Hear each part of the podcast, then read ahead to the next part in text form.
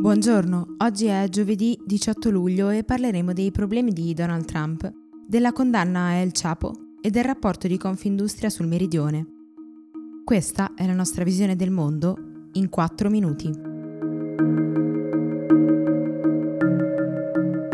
La Camera dei rappresentanti degli Stati Uniti ha approvato una risoluzione che condanna Donald Trump per la serie di tweet con cui domenica aveva attaccato quattro deputate democratiche. I voti favorevoli sono stati 240, tra cui anche quelli di quattro repubblicani, mentre 187 i contrari.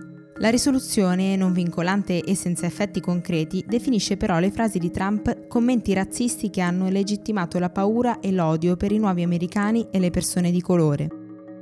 Oltre alle tensioni interne continuano poi i problemi con l'Iran sul fronte medio orientale. Ieri la Casa Bianca ha accusato Teheran per la scomparsa di una petroliera degli Emirati Arabi Uniti.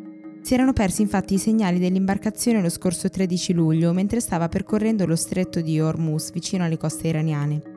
Secondo fonti interne però il governo iraniano sarebbe intervenuto per soccorrere l'imbarcazione mentre si trovava in panne e non ci sarebbe stato alcun sequestro. Ieri il narcotrafficante messicano Joaquín El Chapo Guzmán è stato condannato all'ergastolo per traffico di droga, associazione a delinquere, riciclaggio, uso e traffico di armi da fuoco e altri reati. Prima della sentenza ha preso parola lamentando le dure condizioni carcerarie e il processo ingiusto a cui è stato sottoposto. Il suo legale ha richiesto la revisione del procedimento, già rifiutata nei giorni scorsi dal tribunale, che di contro gli ha chiesto un risarcimento di 12,6 miliardi di dollari. Confindustria ha lanciato l'allarme sulla situazione economica nel meridione, soprattutto per quanto riguarda il rapporto tra giovani e lavoro. Secondo il rapporto, la disoccupazione giovanile ha raggiunto il tasso record del 51,9%, con 1.500.000 persone senza lavoro. Inoltre, nei primi mesi del 2019 si è verificato uno stop della crescita imprenditoriale. Il numero delle imprese attive, infatti, è rimasto invariato rispetto a un anno fa. Negli ultimi giorni buona parte del continente asiatico è stato sconvolto da eventi climatici devastanti, secondo gli esperti tutti collegabili al riscaldamento globale.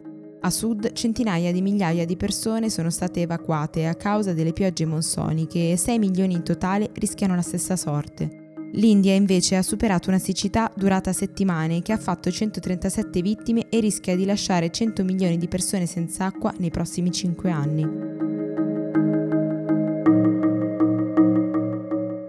La commissaria europea per la concorrenza Margrethe Vestager ha annunciato che l'Unione Europea aprirà un'indagine formale sul colosso statunitense Amazon. L'ipotesi è che la compagnia abbia violato le norme comunitarie sull'antitrust utilizzando i dati sugli utenti raccolti attraverso i singoli venditori che utilizzano la piattaforma.